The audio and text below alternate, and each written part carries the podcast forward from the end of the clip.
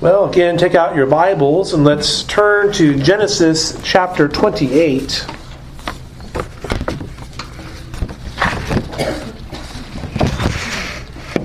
Genesis chapter 28, and we will be reading uh, the whole chapter, so verses 1 through 22. Again, this is God's holy, inspired, and inerrant word. Pay careful attention to the reading of it. Then Isaac called Jacob and blessed him and directed him. You must not take a wife from the Canaanite women. Arise, go to Paddan Aram, to the house of Bethuel, your father's uh, mother's father, and take as your wife from there one of the daughters of Laban, your mother's brother. God Almighty bless you and make you fruitful and multiply you, that you may become a company of peoples May he give the blessing of Abraham to you and to your offspring with you, that you may take possession of the land of your sojournings that God gave to Abraham. Thus Isaac sent Jacob away, and he went to Paddan Aram, to Laban, the son of Bethuel the Aramean, the brother of Rebekah, Jacob's and Esau's mother. Now Esau saw that Isaac had blessed Jacob and sent him away to Paddan Aram to take a wife from there. And that as he blessed him, he directed him, You must not take a wife from the Canaanite women. And that Jacob had obeyed his father and his mother and gone to Paddan Aram. So when Esau saw that the Canaanite women did not please Isaac his father, Esau went to Ishmael and took as his wife, besides the wives he had, Mahalath, the daughter of Ishmael, Abraham's son, the sister of Nebaioth. Jacob left Beersheba and went toward Haran. And he came to a certain place and stayed there that night, because the sun had set. Taking one of the stones of the place, he set it under his head and lay down in that place to sleep. And he dreamed, and behold, there was a ladder set up on earth, and the top of it reached to heaven. And behold, the angels of God were ascending and descending on it. And behold, the Lord stood above it and said, I am the Lord, the God of Abraham, your father, and the God of Isaac. The land on which you lie I will give to you and to your offspring. Your offspring shall be like the dust of the earth, and you shall spread abroad to the west, and to the east, and to the north, and to the south. And in you and your offspring shall all the families of the earth be blessed. Behold, I am with you, and will keep you wherever you go, and will bring you back to this land. For I will not leave you until I have done what I have promised you. Then Jacob awoke from his sleep and said, Surely the Lord is in this place, and I did not know it. And he was afraid and said, How awesome is this place! This is none other than the house of God, and this is the gate of heaven. So early in the morning, Jacob took the stone that he had put under his head and set it up for a pillar and poured oil on the top of it. He called the name of that place Bethel, but the name of the city was Luz at first.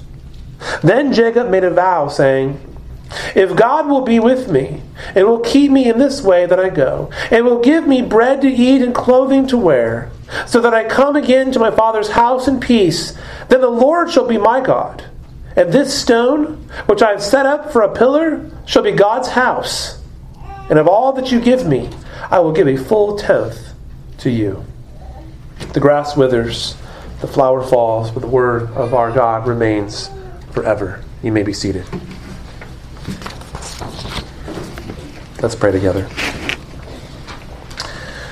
Gracious Father in heaven, we thank you for this reading of your word.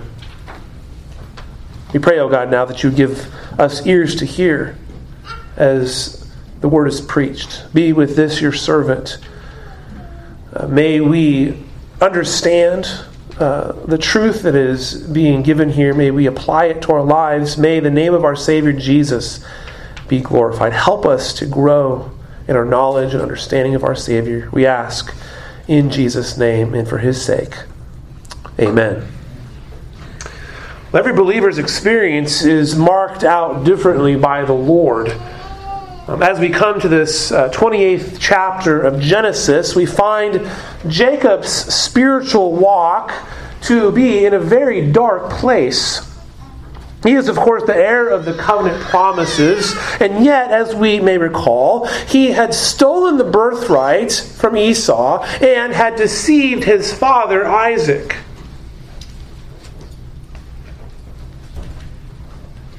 Jacob the heel grabber was a liar and a cheat. And now he's on the run from his brother who wants to kill him. And he's on his way to Paddan Aram in hopes that his brother's anger would dissipate and that he might find himself a wife, as his parents have instructed him. And Jacob's spiritual life, it seems, was on the brink. He's not starting out very well. In fact, it seems that he didn't have many of them, he, had, he has actually many of the marks of unbelief. That is, until God revealed his presence to him at Bethel. Jacob's eyes are opened by the Lord to things beyond the physical realm. He was given a glimpse into spiritual things. The place where he laid his head down to sleep and otherwise ordinary place is transformed into a stairway to heaven, a stairway between heavenly things and earthly things. Jacob experienced the Lord as God revealed himself, his glory, his power, his covenant promises, God's sovereignty over all that takes place. And Jacob is left dumbfounded by this experience. He was in awe and though he had a long way to go in his spiritual journey, a journey which has, by the way, some parallel to his grandfather's, although he had a long way to go, he left that place as a worshiper of Almighty God. And he's, and he's a transformed man. The very picture of spiritual transformation which is seen in the follower of the Lord Jesus Christ, one who has gone from death to life. The metaphysical stairway of Jacob, this place where heaven meets earth, we'll see is later depicted by the tabernacle during Israel's wilderness wanderings. And that will later be replaced by the temple in Jerusalem as the nation is established in the land. But even the building was not the thing signified. The stairway, this, the tabernacle, the temple are but shadows or antitypes which find their fulfillment in the Lord Jesus Christ, the God man, who is himself the meeting of heaven and earth. It is in Christ and by his Spirit that sinners are transformed into saints, new creatures renewed in Christ. For Jesus is the only mediator between God and men. And so it is here in which we see Jacob begin his walk by faith and he arises from slumber, a changed man on a journey, a journey to a strange land, but a journey in which he's led by the Lord. And so our story, uh, our the narrative picks up in chapter 28. Uh, we may recall from chapter 27 that Jacob's mother had loathed the Hittite women.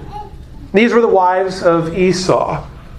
And she described Jacob or, or she rather she desired Jacob to take a wife from among her own family. Who, these women who would be more willing to embrace the faith of their husband, unlike the Canaanite women who sought to seduce their husbands into their pagan lifestyle.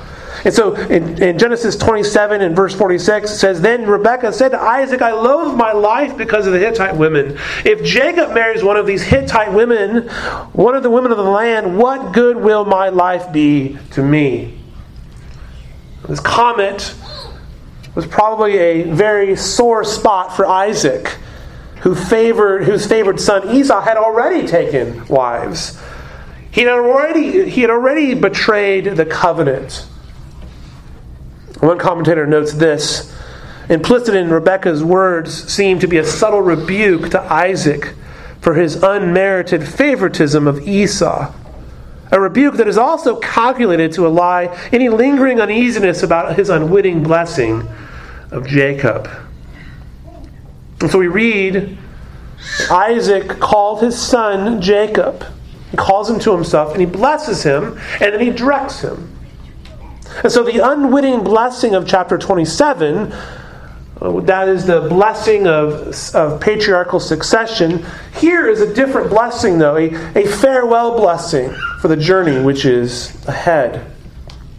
Jacob instructs his, his son not to take a wife from among, uh, oh, rather, Isaac instructs his son not to take a wife from among the Canaanite women, but instead to go to this other place, to Paddan Aram, to the house of Bethuel who uh, is explained as his mother's father, and he is to go there and take a wife from among the daughters of Laban, that is his uncle, his mother's brother. Now, the force of the language here is a command.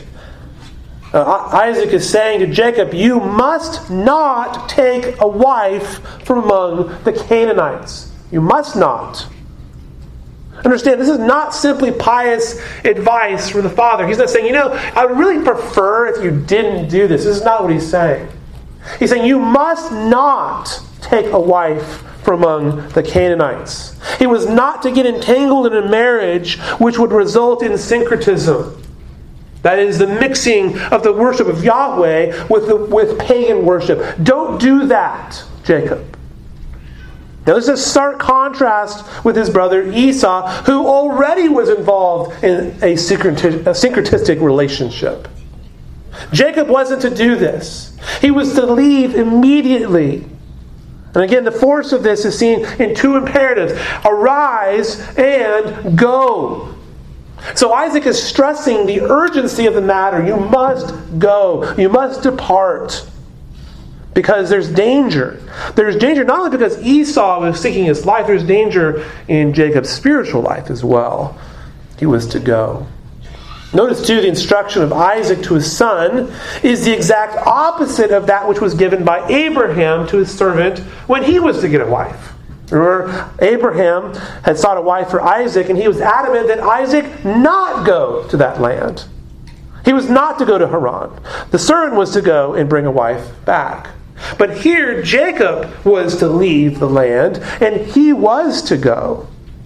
And when Jacob was to return, he would travel the same route as his grandfather Abraham had traveled when he came into the land.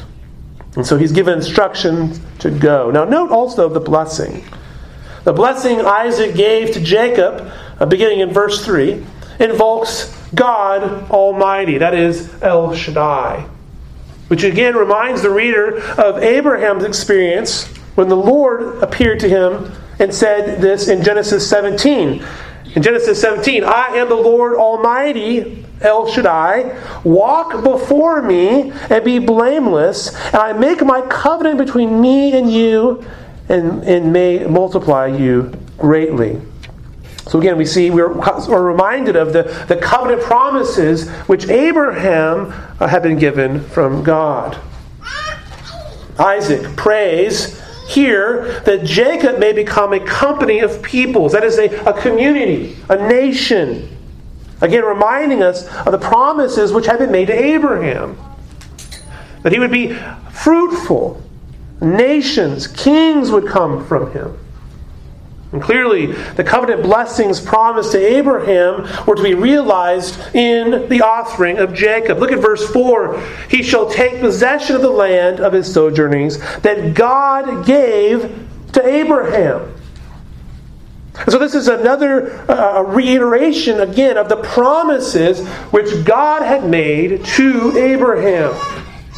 The patriarchs were to wander without a permanent home for hundreds of years. They were to hope in the Word of God. They were to, to live and walk by faith. Even as they did not immediately realize the promises made to them. They were to live as pilgrims, as it were. They were to live as sojourners in a land that they would one day inherit. And so Isaac's benediction to Jacob includes the promise that one day, one day they would indeed take possession of that land. But for now, they were to live as pilgrims and sojourners. This kind of pilgrimage of life is what the life of faith looks like for the Christian, isn't it? We may not be wandering in a land, as it were, but we are looking forward to inheriting that which has been promised, don't we? Do we not look forward to the new heavens and new earth? Are we not inheritors of the covenant promises made in Christ Jesus, who is our great King? You and I live in the already, but not yet. We are presently citizens of heaven, heirs of the promises, but we await the consummation. You and I, then, as followers of Jesus Christ, can stand firm in this present world, walking by faith, trusting in the gospel, the good news that Jesus has atoned for our sins, that you and I, if you're in Him, belong to Him we ought not to be tossed to and fro by every wind and wave of the world because our home has been firmly fixed in heavenly places. And Isaac here is preparing his son for this kind of life of wandering, a life away from the land of promise. And we know, too, that Jacob will spend 20 years away from that land. And then later, he will spend his twilight years again away from the land as his family goes down to Egypt. And through all of this, Jacob was to live by faith. He was to live by faith, which is what we're called to. But in Jacob's case here, he had a faith which was very shaky. It was very shaky faith at this point. And so he goes as his father says, he goes to uh, his mother's brother's, uh, or his uncle Laban goes to his household. Now, the narrative returns for a moment in verse 6 back to Esau. Esau thinks uh, he's figured out his mistake. He perhaps been surprised to learn of his father's displeasure over his actions after all, Isaac had always seemed to be pleased with his game. Esau had observed Isaac's blessing upon his brother as he was being sent away with instructions not to take a wife from among the Canaanite people. Jacob was told to take his wife from among extended family. And so Esau, as he sort of ponders this, it occurred to him that maybe this was his problem. He, he had um, all his problems were his wives. He figures this is the problem, and this is at least partially true. Of course, in reality, the wives are not really the true problem. The problem is his own heart.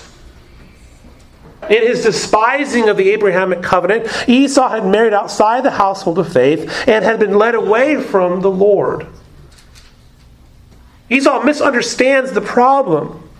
And so he sees a solution in finding another wife, which might please his father. And so he figures if I find a wife among the relatives of Abraham, maybe now my father will be pleased with me. If Jacob will please her father by taking a wife from Paddan Aram, then perhaps Isaac will be pleased if he takes a wife from among the Ishmaelites. So Esau diagnoses the problem, but he calculates the wrong treatment plan. Thus, in many respects, Esau is a figure of tragic irony. Esau was the constant family outsider, one who, on one hand, desperately wanted to belong to the covenant family, and yet on the other hand, despised the covenant family. He lacked the spiritual sense to understand what it is to belong to the family of promise. And for the Christian to belong is to be in Christ by faith. Being a Christian is not acting a certain way or, or doing certain things. The external activities are not as important as inward faith. In fact, the external activities of the man of faith, they're, they're affected by the internal, aren't they? Rightly.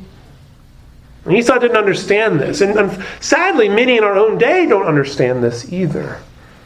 They think if they you know, do the right things, you know, um, marry the right people, that suddenly that's going to that's gonna fix their life instead of walking by faith with the Lord. And so, in an attempt to please his father, Esau went to Ishmael and took yet another wife, Mahalath, who was the granddaughter of Abraham. Certainly, he thought that such a close familiar relation would be pleasing to his parents. Whereas Jacob was to take a wife from his mother's side, Esau sought to take a wife from his father's side. Now, Isaac's reaction to the marriage isn't recorded for us. We don't really know what his parents thought about this, but the ramifications of it are seen much later. In Psalm 83 6, there's mention of an alliance between Edom and, Ishma- and the Ishmaelites against Israel. Again, there is the tragic irony of Esau, who attempts to copy Jacob. He chose his wife from among the rejected offspring of Abraham which perhaps signals the totality of his own rejection. Well, returning again to Jacob, we read in verse 10 that he left Beersheba and traveled to Haran. Now, the terseness indicates that Jacob was immediately obedient to the command to go. Remember, uh, there was an urgency that was given, and so he goes. He goes immediately. And his trip would retrace in reverse the route which Abraham had taken many years prior. And so behind him is Esau, who is laying in wait to kill him. And before him is the trap which his uncle will set to deceive him. And on his way, he stops in a certain place. He's, it's getting on to be nighttime. And so Jacob takes one of the stones, he makes himself a pillow, and he falls asleep. Now, this otherwise ordinary place, in fact, uh, the scriptures just say a place, right? It doesn't say, it doesn't say there's much, much to be said otherwise about it. It's just a certain place. An ordinary place will be transformed into a hallowed place by morning, and Jacob will call it Bethel, which means the house of God. Jacob's dream reminds the reader, in some respects, of the Tower of Babel. The text states in verse 12 that there was a ladder set up on the earth that reached to heaven. Now, this is probably a series of ascending stones which form a stairway. If this is the case, then the picture is of a ziggurat, like the Tower of Babel, which reaches up into the sky. And the stairway, the vision, uh, was used by the angels to ascend and descend. And so here, what Jacob's vision is seeing is a direct connection between heaven and earth. Heaven comes down and meets earth, and the Lord is there. Yahweh is present. You'll notice that many translations say that the Lord stood above it. Now, this is possible understanding. The Hebrew can just as easily mean next to, but either way, the point is this the Lord God, the, the creator of the universe, is present in that place. He is the king of heaven and the king of earth. He is ruling and overruling, and yet he has communion with his people. So the imagery here is of heaven coming down and the connection of God, the creator God, with men along with God's ruling over all things. This is easily being seen as being fulfilled in Christ, isn't it? This is the covenant making God who has taken who took flesh to reconcile himself with sinners. The promises which he had made to Abraham and to Isaac are now reiterated to Jacob, and they will be fulfilled in the Lord Jesus Christ. His death and resurrection secured for those who trust and rest in Him eternal redemption and a place in His kingdom.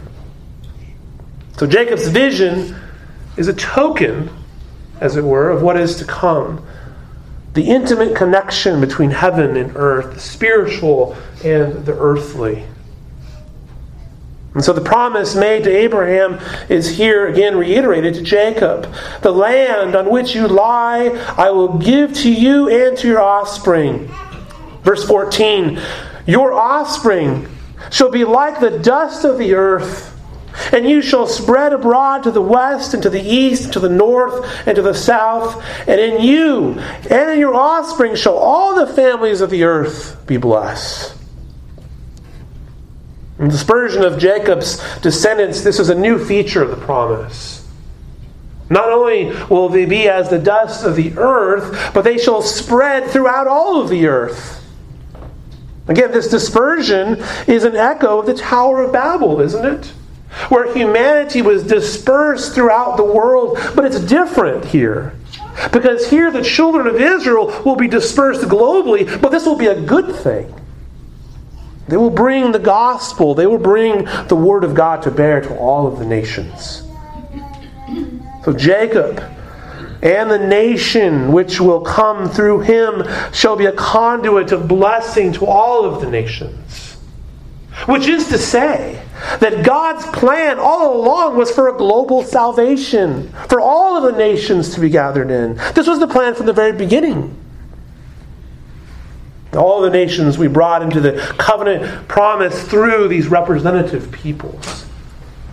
Thus, the children of Israel, the offspring of Abraham, are not merely by blood, but through faith. And the object of that faith, of course, is the Lord Jesus Christ himself. And so, as the, as the nation grows and matures and sojourns, God's promised to them was that He would be with them wherever they went. Look at verse 15.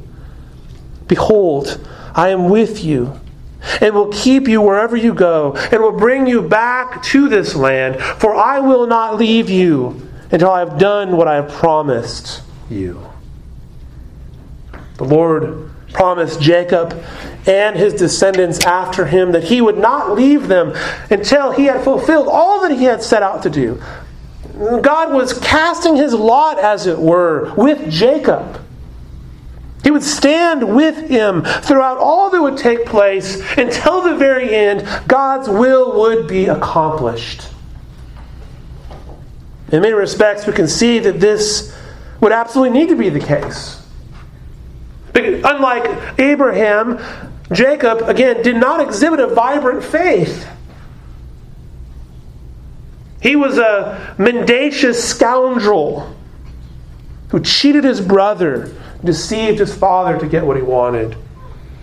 Well, Jacob needed God to remain with him graciously. And yet, God's promises are secure, and Jacob, the heel grabber, will be transformed into Israel which means God fights. Because just as Jacob fought with God, God was going to fight for Jacob and for his people. This promise of never leaving until he has accomplished what he promised reminds us, doesn't it? It's very much like the promise that Christ gave his disciples after his resurrection. As he's giving the Great Commission, Matthew chapter 28 Behold, I am with you always, what? To the end of the age. Christ is accomplishing in the church and among the nations all that he has set out to do until the very end of the age. Our Savior has cast his lot with his bride, the church, and is fighting for us. He's subduing all his enemies until they are made a footstool under his feet. And it is fitting then that this for this reminder as we go out and make disciples of all the nations, for this is the battleground of the fight, is it not? The hearts of men. And Christ is to gain the victory as he calls his elect from every nation out of darkness and into his kingdom and his light. And when Jacob here awakes from his slumber, we see that he was in awe he was in awe of all that had happened, realizing that the Lord, Yahweh, was here. And somehow Jacob figured that he had stumbled upon some sort of special portal to heaven. This would have been a familiar idea in the ancient world. He says, Surely the Lord is in this place, and I didn't know it. It's almost like Jacob is kicking himself for his ignorance. How could I not have known? At the same time, though, Jacob is afraid. He was more afraid of this vision than he was of what was happening in his life, of what he was running away from. Here he says, is the house of God and the gate of heaven. And notice that Jacob makes two religious responses to the vision. First, he erects a pillar, a cultic stone, marking the location of his dream. And then he calls the place Bethel, which means the house of God. Second, he makes a vow in which he proposes three conditions with which God must fulfill based on the promises made in order for Jacob to call the Lord his God. So Jacob takes a stone, uh, the stone which had been his pillow, and he uses that to erect a pillar, and he pours, pours oil on that. Now, the pillar was to function as a witness to what had taken place. This was a very common procedure in the scripture. It was the monument to the heavenly stairway. This monument, though, was not thought to be a repository of God or of the angels, but rather served as a reminder of God's promise given in the theophany. It was a sign. And in the pouring oil on the stone, he was consecrating it for its sacred memorial use. There's no evidence that Jacob ever worshipped the stone, nor thought that God occupied it in some way. The stone symbolized Jacob's dedication to the Lord as expressed in his vow. Jacob's naming of the place used the same formula that Abraham had used in naming of Mount Moriah. The place was called Bethel, the house of God, though formerly it was called Luz. Jacob is the only patriarch to have made a formal vow, or at the very least, to have that vow recorded for us. If God will be with him, that is, provide protection, give him provision, bread to eat, clothes to wear, allow him to come again to his father's house in peace, then the Lord will be his God. Jacob's life has now been reoriented by the vision. Perhaps he had heard the promises from his father and his mother. Perhaps he even heard it from Abraham's lips himself. But he had not really heard them for himself. He had not ears to hear, but now God had spoken to him. And this journey, which had begun as a way to avoid being killed by his brother and to find a wife, was now a journey with theological significance. Jacob was now traveling to this foreign land as a carrier of God's covenant promises, as a man who was committed to the Lord, as a man who had encountered the Lord. And one day he will return again to the land of promise as a completely transformed man leading a burgeoning nation. The God of Abraham was to be the God of Jacob, and the pillar was to be a reminder of God's dealings with him. And as God blessed him, he vows to pay his tithe. That is, he would give a tenth of all he has. As, as the Lord continues to bless him, and the Lord will do so, he will give back to the Lord. It's fitting, isn't it? The grabber was to become the giver, just as Abraham was. Jacob has been changed by God. Jacob had been transformed from a liar and a cheat into a follower of Yahweh who had sought to walk in righteousness. This journey began with urgency of avoiding his murderous, angry brother. Jacob was not walking with the Lord, but the Almighty God found him, coming to him in this vision in a place which is named Bethel.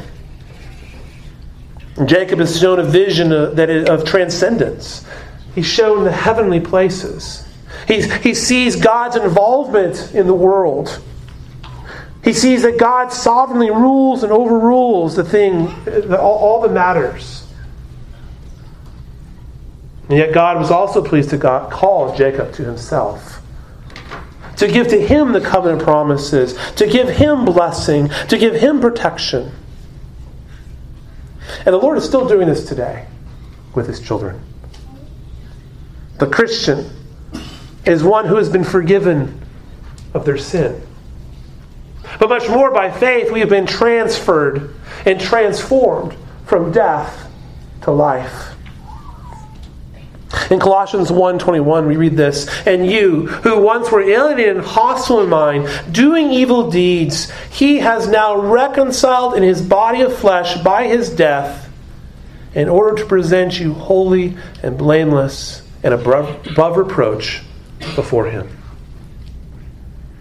The Christian is one who's been transformed, who has gone from alienation and hostility to being made holy and blameless. And this is a work that Jesus does for you.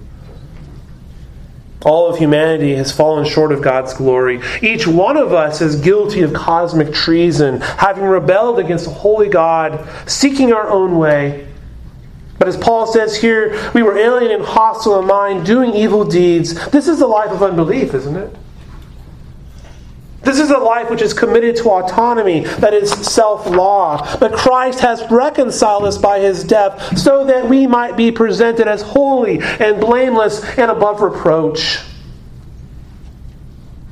Christ's death and resurrection then has secured for us by faith in him an eternal redemption. Therefore, since we have been renewed by the Spirit, let us walk by the Spirit. Those who are new creatures in Christ have minds and wills which are renewed. And so, if you know Jesus as your Savior and you are resting in Him alone, then you have been set free from bondage to sin. You've been set free from spiritual oppression. And if you don't know this freedom, then we would urge you to turn to Christ and to know Him by faith. Jesus spoke thus Come to me, all who, are, who labor and are heavy laden, and I will give you rest. Take my yoke upon you, learn from me, for I am gentle and lowly in heart, and you will find rest for your souls. For my yoke is easy, and my burden is light. Live no longer under the burden of sin and shame. Find rest. Find refreshment in the King of Kings and the Lord of Lords. May your soul find comfort from the weirdness of this life. Let's pray together. Father in heaven, we thank you for your word, for the promises of your word. We thank you for the work that our Savior has done for us, that He is Himself the connection of heaven and earth, that in Himself, in His recon- He has reconciled men to God that he is the only one capable of redeeming sinful men, for he is both God and man. Two distinct natures in one person forever. Help us, O oh God, to walk by your Spirit. Help us to find our rest and our refreshment in our Savior, even Jesus Christ. And we pray these things in the name of our Savior, even Jesus Christ, and for his sake. Amen.